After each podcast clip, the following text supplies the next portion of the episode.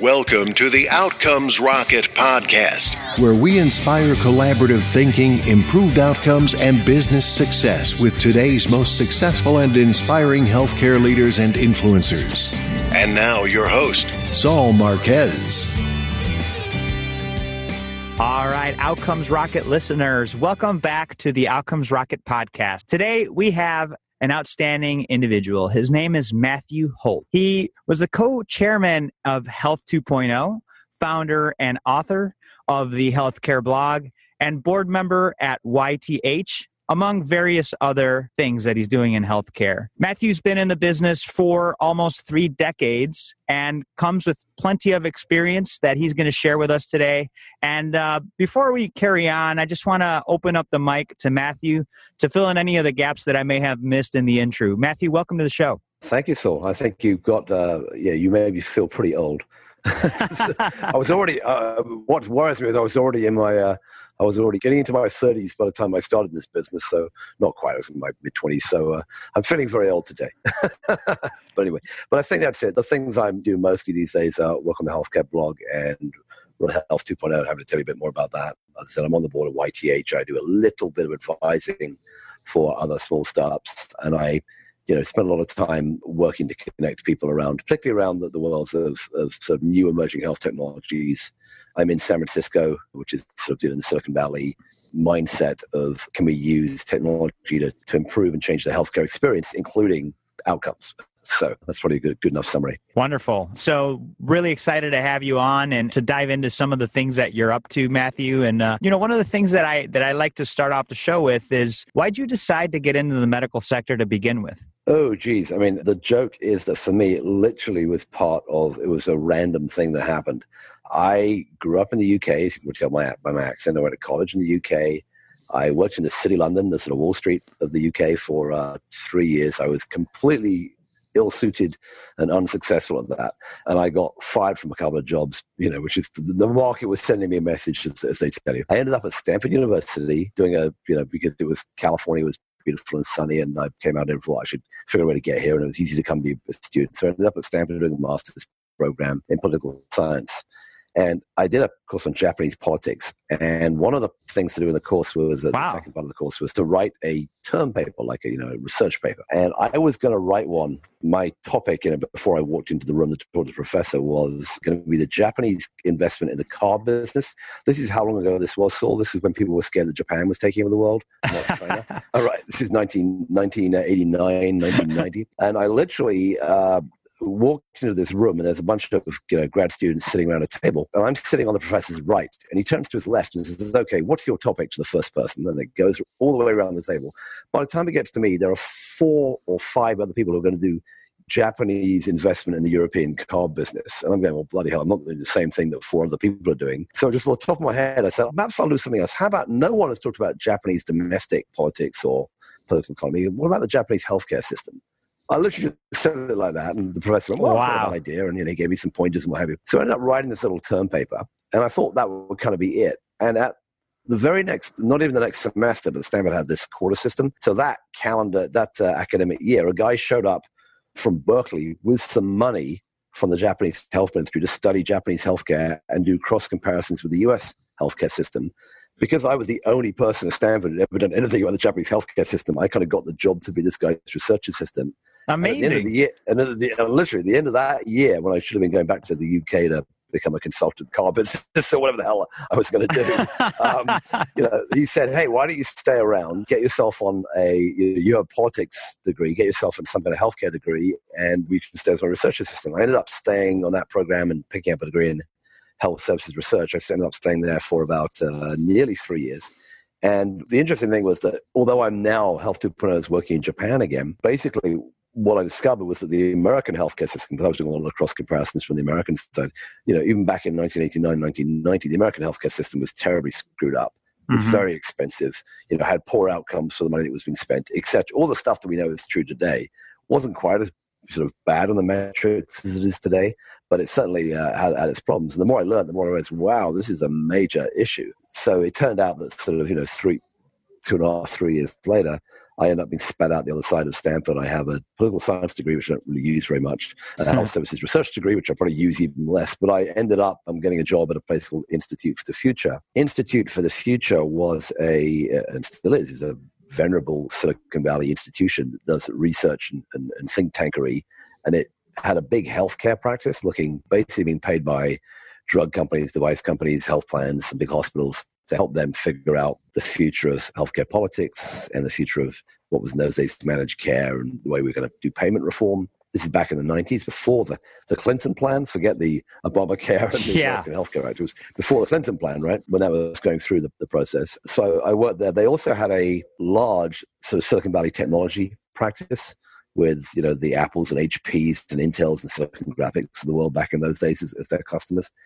And they had a very, very putative little project, which was between the two, which was information technology and healthcare. And when I showed up, I kind of got stuck in the healthcare group, but I also took over that little project, basically because nobody else wanted to do that. And I always say that I was, you got to be in the right place and you got to be lucky. Yes. and it's now early, late 93, early 1994. And there's this thing, I literally walked into a guy's office and he said, "Oh, you should look at this." And he was on his computer and he was clicking around. And uh, this was a guy, by the way, who had been laid off by Apple.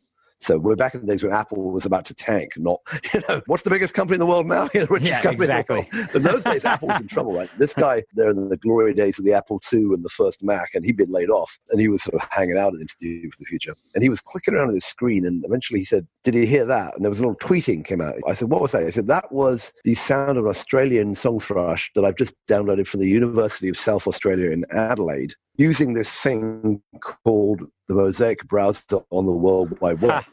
I went, well, that's a toy. Nobody ever care about that thing. But right, uh, right. Pretty soon, you know, the impact of this this thing called the World Wide Web and the internet, you know, on healthcare, start, I started paying attention to it, and uh, that's basically what I've done ever since. wow. And Matthew, what an amazing story how you took these twists and turns. You were in that room surrounded with your peers, and you were sort of in a situation where everybody had the same topic, and you decided to pivot. And with this small pivot, you could call it that.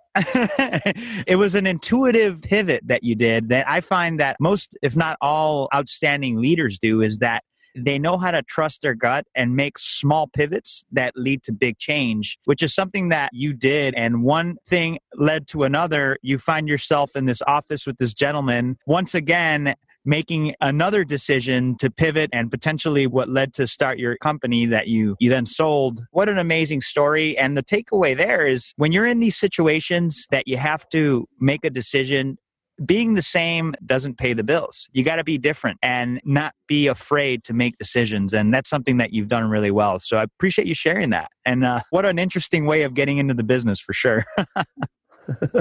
well, in some ways, I like to think there's a combination of things, right? There's you've got to put in the miles, you've got to put in the, the learning. You, you can't. I was literally just talking to a guy today who dropped out of college and I was basically saying, "No, you kind of gone back. You've got to get the stamp." I've talked to many doctors, and in fact, my co-founder at Health 2.0, Indu Subaiya, is a doctor who got to the end of medical school and then didn't get a residency. And I kind of think that there's a track you go down, and you've got to have a good reason for getting. If you're going to get off that track, you've got to have a very good reason. Indy mm-hmm. my co co-founder did have a very good reason, and she, she's done very well at you know, becoming an entrepreneurial uh, an entrepreneur in healthcare rather than a rather than a practicing doctor. But I think that for many people, you've got a little bit of opportunity that presents itself, and, more, and you may not realize it's an opportunity. And it's you know, and I got I clearly got lucky that that this guy Yoshikawa, my my then boss at Stanford, showed up with some research money and that you know a, a, grad student who has no money would rather get a paycheck than not get a paycheck. So, absolutely you know, so why was his you know that, that's it wasn't like i thought that was going to lead to a massive career but once you start looking at something and you get the opportunity to do that you start going to it you've got to start thinking okay how is this going to play out? So i would say there have been two to three times in my career when i've done that. I, I picked four. So i think first one was this issue of i'm now looking at the healthcare system in the US and going, wow, this is a, big, meaty topic which is going to have some legs for a long time if I want to get involved in it. So that yes. was, you know, that was I think a good one. I think the same thing was true about the, you know, when I was at Institute for the Future around the internet and information technology and healthcare. I kind of shied away from that topic. I was more of a policy and business guy. But I mean, eventually IT, they, they say software, you know, well, Marc Andreessen, the guy invented that Mosaic browser, says that right. software will eat the world. And I think he's, he's probably right about that. So, you know, it was a good thing to get connected. And then later on, I had one of the first uh, blogs in healthcare, the healthcare blog, which which again I kind of set up a bit of as an accident. But you know, then once I started doing it, I actually started aggressively pursuing it.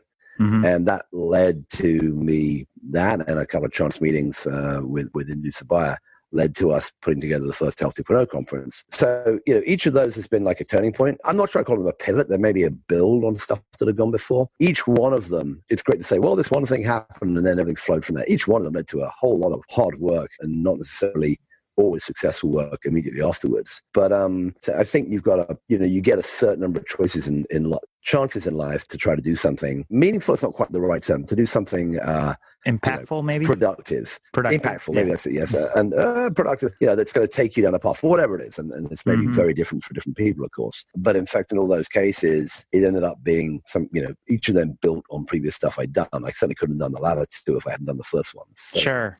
That's a great distinction, Matthew. This idea of building upon rather than just pivoting. And so I feel like yeah. you don't give yourself enough credit for what you've done. And with the intuition that you have and the choices that you've made and what you've built upon, what's a hot topic that you feel should be on every medical leader's agenda today and what are you guys at Health 2.0 oh. doing to address it? Well, so uh, let me start by telling you what Health 2.0 does. And as you mentioned earlier, we, we sold just sold a part of our company, although Indu and I are staying around. And, and in fact, it's it's uh, been a very successful transition because we we sold our of conference business. We're best known for running we're best known for running one big conference in the fall in Silicon Valley every year. We're about to, about to run our 11th, uh, although we run uh, seven. Well, we're, we're running seven worldwide this year.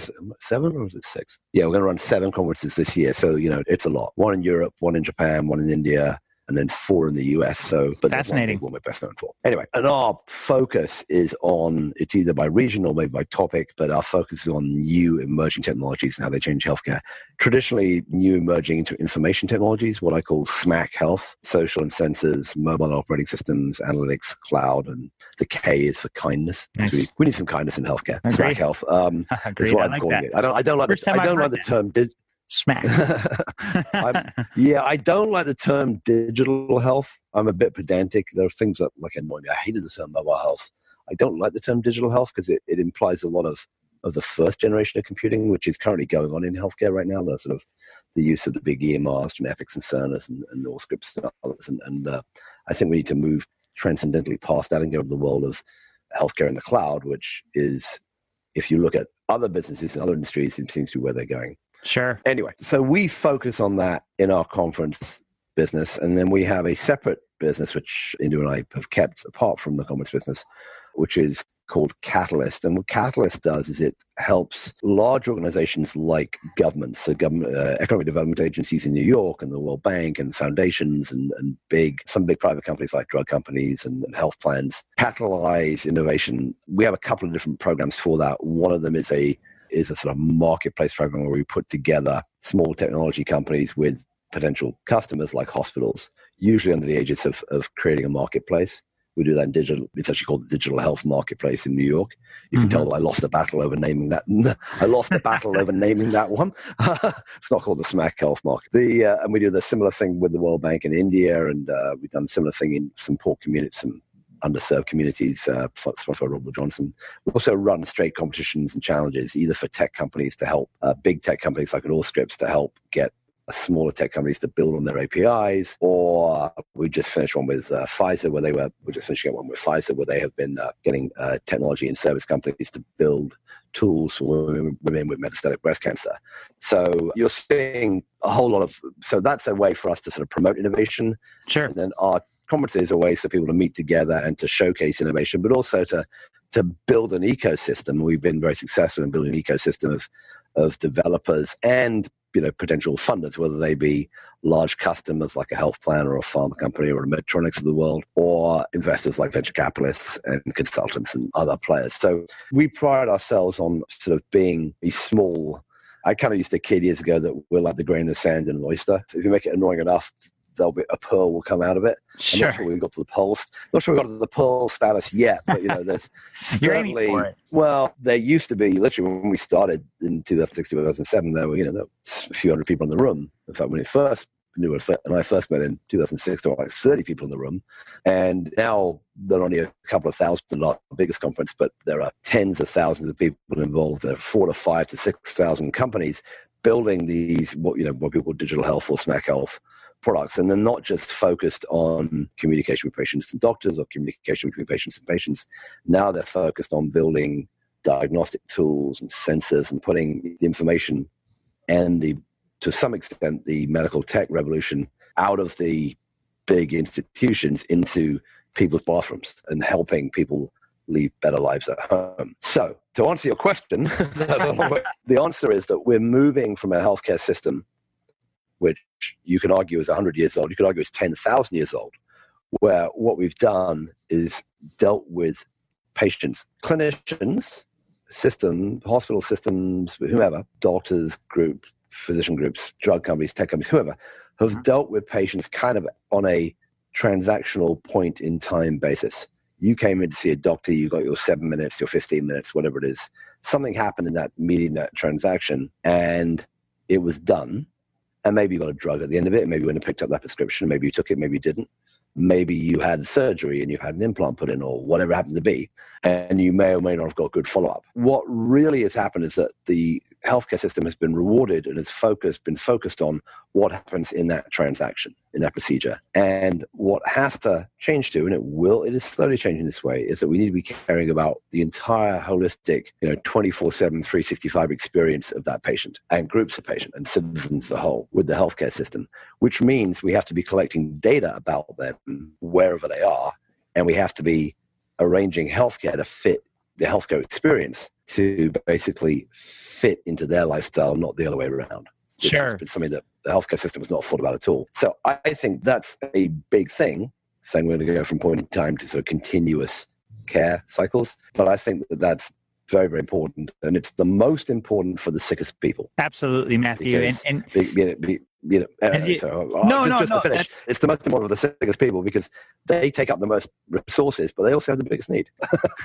no, no, that's great. And you know what? I really enjoy speaking with you about this topic because I could tell you're passionate about it. And uh, how else do you stay in it for three decades if you don't have the passion? I, can, I can imagine talking to you 30 years ago, and it's probably still that same fire that you have today. So that's really awesome and contagious, really, just kind of hearing you speak. I'm getting fired fired up over here. You know, I want to get some smack health done.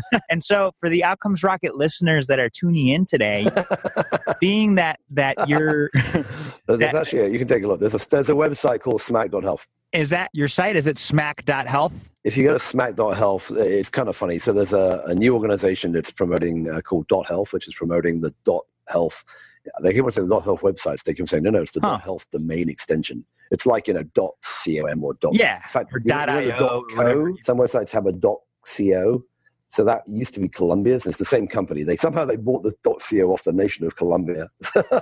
Interesting. and now they're promoting .health. We've had a great relationship with them when they they say, "Could you put up a smack?" There, it's funny that you're in the smack Health thing. Can you put up a SMAC.health website? So I put one of those up. It's fun, and I'll be building it up. I'll have the, to check it out. Main, that's not the main website. The main website that I'm associated with is, is the healthcareblog.com and health2con.com, which is the Health 2.0 website. What we'll do for the listeners, Matthew, is, is we'll provide the one that you want the listeners to check out. And with this topic of healthcare is leaving the hospital, we're having to focus more on population health and, and even beyond that, right? Point of access from a financial standpoint to a geographical standpoint, it's super important. And so, with the use of technology, as you mentioned, being the vehicle to get to the next level, I really like the idea that you shared about it's beyond digital. Digital was three iterations ago. We're, we're way ahead of that. We're in the cloud now. And so, can you give uh, the listeners an example of maybe a conference that you have coming up where they can go and learn some more from people that are already implementing this? Oh, for sure. Depends where they are in the world, but uh, the, the probably the, the, most notable one is our large fall conference, which is our annual fall conference. That's in Silicon Valley, Santa Clara, um, October the 1st to the 4th. What is it called? On, on, the Health 2.0 website. It's called the Health 2.0 Annual Conference. So oh, okay, got it. Um, got it's it. our 11th annual fall conference. So it's the Health and that's in October. Uh, so that's in October, October the first to the fourth. And I think the you, you, know just to pick up on something you said, Saul, the change that we're seeing, you know, so we have kind of now got healthcare more or less into the computer age of course, the rest of you know society and business went there 20, 30 years ago. We've yes. kind of got people, and we've now started recording what we're doing. on computer. You know, we're not really using it in a sort of skillful or elegant way, the way that we offer so many other conditions. What we haven't really done is taken advantage of the ability of the sensor that's embedded in the mobile phones, the mobile devices, or is available on patches or in watches or to really be tracking properly. But that's what's going to be coming next in my view. We're going to, we're to be doing that shortly. We're going to be collecting data in multiple ways that just weren't being done before. I mean, there are devices I'm seeing now you can cough into it's a company called Cloud DX, which which built a device and you can cough into it, and from the timbre and sound of the cough, it can start you know diagnosing you and suggesting what's going on with you. There are a couple of companies, one called uh, Propeller Health, one called Adherium, who've added basically sensors and packages and microprocessors to the outside of an asthma inhaler, and they're finding that by being able to figure out when people, when uh, kids or adults who had asthma take their asthma puff, they can make them take more of it they can have better outcomes because they're not missing doses because they're being alerted to it and they know when you know they can remind them about take a dose. But they can also sort of look at the population health patterns and figure out why do we have more asthma in some areas than others? Is there some pollutant going on here which may be impacting change? They can, you know, they can improve outcomes for populations and, and by geography as well. So you're starting to think about not caring about that kid when they come in with asthma to the doctor every two months, but you know what's happening every day, several times a day in their life because that's how they experience their asthma, right? That's the patient-centered view, not the uh, clinician or the systems view. And I think we're figuring out how do we move this massive behemoth of the U.S. healthcare system, the 3.2 trillion dollars that keeps us busy and keeps you and me, you know, off the streets every day. That's how right. do we move that to being responsive to the fact that this new technology is enabling us to do this in a different way? And that's the challenge. That's a you know, great question. continue on, you know, for the rest of my life at least. Matthew, that's such a great question, and really, I feel like one that that is worth exploring here a little bit further. You know, I was recently at the Becker's Health Conference in Chicago, and there was a, a gentleman. He I forget his name, but he was the CEO of Providence Healthcare up north on the West Oh, Coast. man. It sounds like he's him and, and the and the leadership team over there are doing a, a really nice job of integrating some of these new technologies. But overall, it's a challenge for systems to adopt them. Being that you have the national exposure that you do and access to a lot of these folks implementing them, what would be the, the top one or two things that you recommend to a healthcare executive when it comes to implementation? That's a tough question because they have so much to do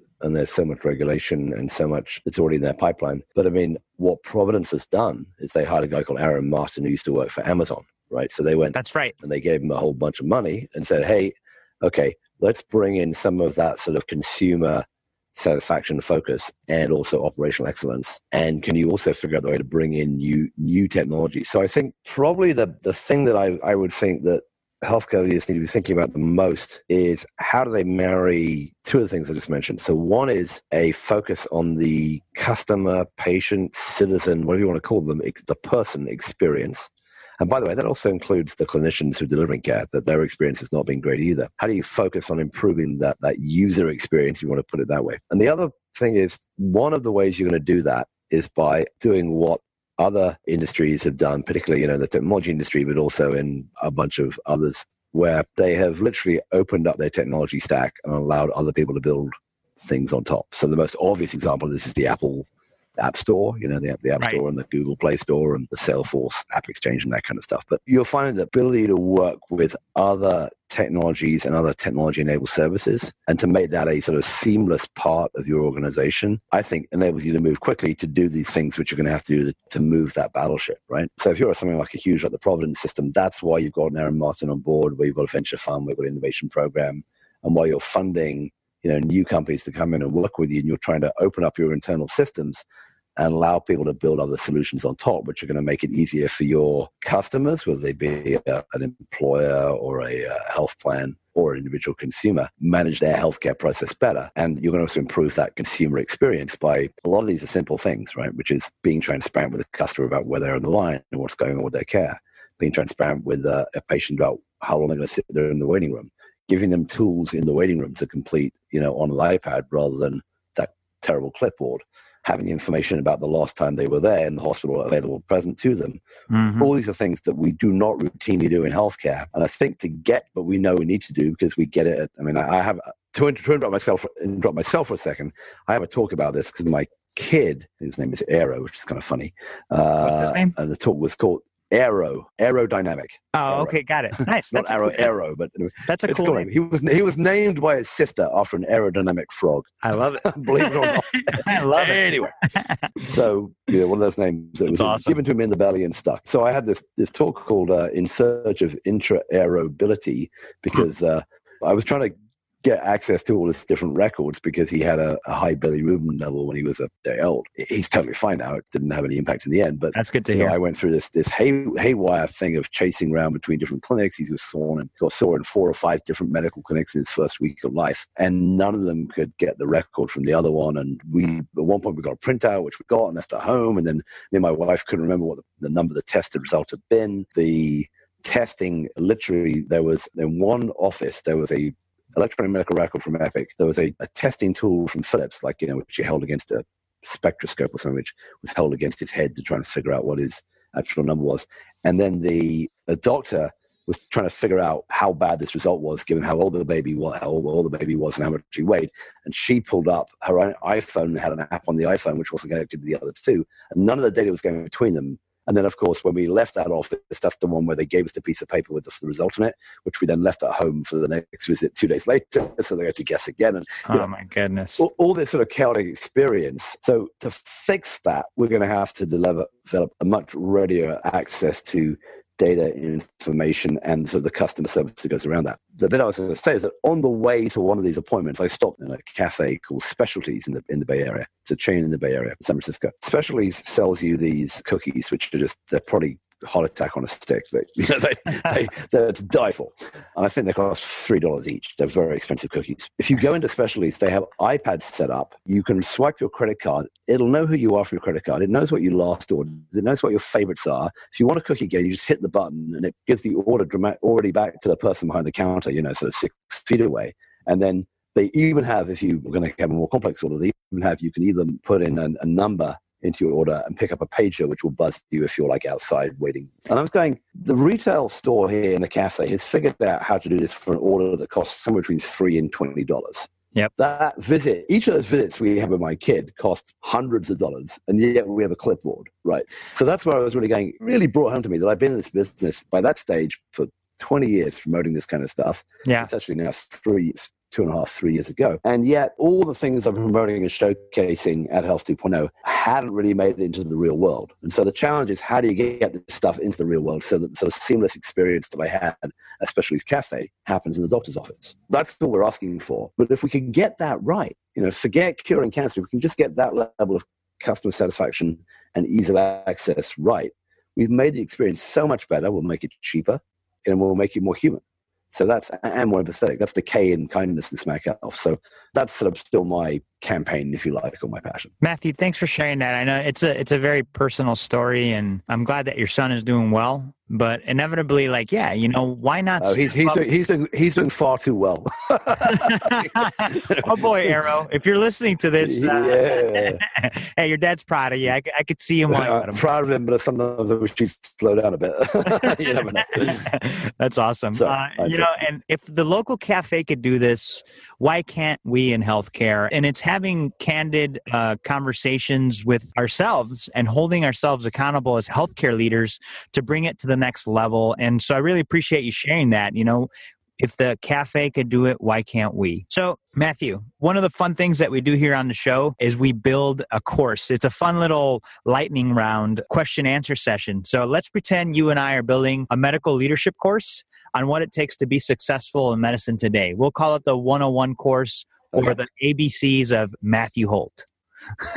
I'd like to just write out the syllabus with you, just get a couple brief answers to four questions. You ready for it? Far away. Okay. What is the best way to improve healthcare outcomes? Track them. Track patients religiously when they leave the facilities for a long time. What is the biggest mistake or pitfall to avoid while doing this? Not talking to the patients about what their preferred outcome is. How do you perhaps not their preferred, not their preferred outcome, but their preferred input. You know, what do they want before they had that procedure? Got it. And how do you stay relevant as an organization despite constant change? Probably the most important thing is having compelling communication from your leadership about the clarity of mission of the organization and having that communicated consistently through the organization, especially large ones in healthcare. Powerful.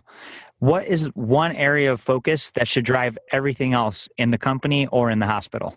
I think it's probably improving the patient experience in a scoreable way. I'm a little bit, you know, people going about their net promoter score, mm-hmm. but you know, and I'm I'm a little bit cynical about that. But I think it's to raise the. I think you need to get patients and consumers or customers who've got higher expectations, and the try to to match those and to grow on that.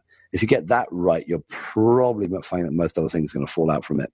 I know that's that's tough to hear in healthcare, but I think there's a lot else going on. But I think that's probably it. Outstanding. And if you were to add a book to the syllabus, Matthew, what would that book be? Oh, just one? No, you've been tough. Um, if you want to, I'll give you. written two. it yet. I, I, I, would say that there's an old book by a good friend of mine called Michael Millenson called "Demanding Medical Excellence," which is now I think about to be 20 years old. But it's basically about the the shift towards looking for better outcomes in healthcare. And that's a great one to, to go back to. So I would say Michael Millenson's Demanding Medical Excellence. It's dated, but it's the same basic problems, the same topics.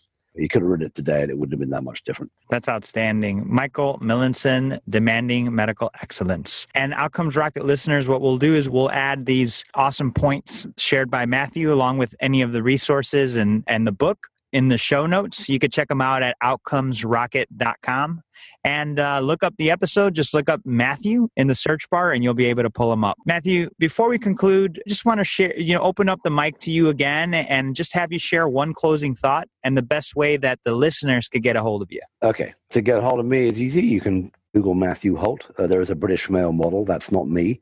I'm, the, I'm, the, healthcare guy, Matthew. Matthew. But I'm uh, one easy way is to follow me on Twitter at Boltyboy, B O L T Y B O Y, Boltyboy, or look at thehealthcareblog.com or health2con.com.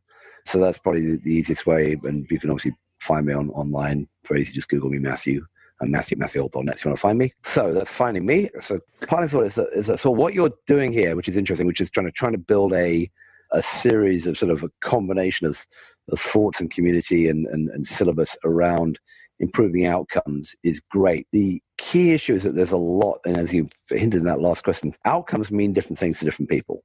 But we for sure know that on some of the growth measures and some of the individual measures, we don't do as good a job as we should for the amount of money we're spending in healthcare. And we don't have as satisfied a a patient and citizen populations we should have. So there's a lot goes into that. And I think as you go through this and build more have more interviews, you'll find that what leads to outcomes and what outcomes mean is very different for different people. Everyone will have their story about how personally they're affected by things. And even if it's a relatively trivial thing like my son's issue, Mm-hmm. Um, which ended up being trivial. There are people obviously who have much bigger medical problems. I know very well. But I think that in the end, if you're going to focus on what happened what was the consequence of what we did rather than just what should we be routinely doing that'll actually start to change the way people think about it which is so i think uh, you know outcomes and outcomes rocket is a, is a great place to start. And I really wish you luck building this community over time. Thank you so much, Matthew. And, you know, I, I, really thank you for taking the time to be here on the show. I know that the conversation that we've had is really going to create some ripple effects of excellence in, in what we're doing in healthcare. So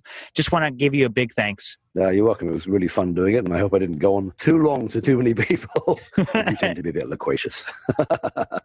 Get excited for Health 2.0's 11th annual fall conference and save $100 with this promo code FALL17ROCKET. That's F A L L 1 7 R O C K E T.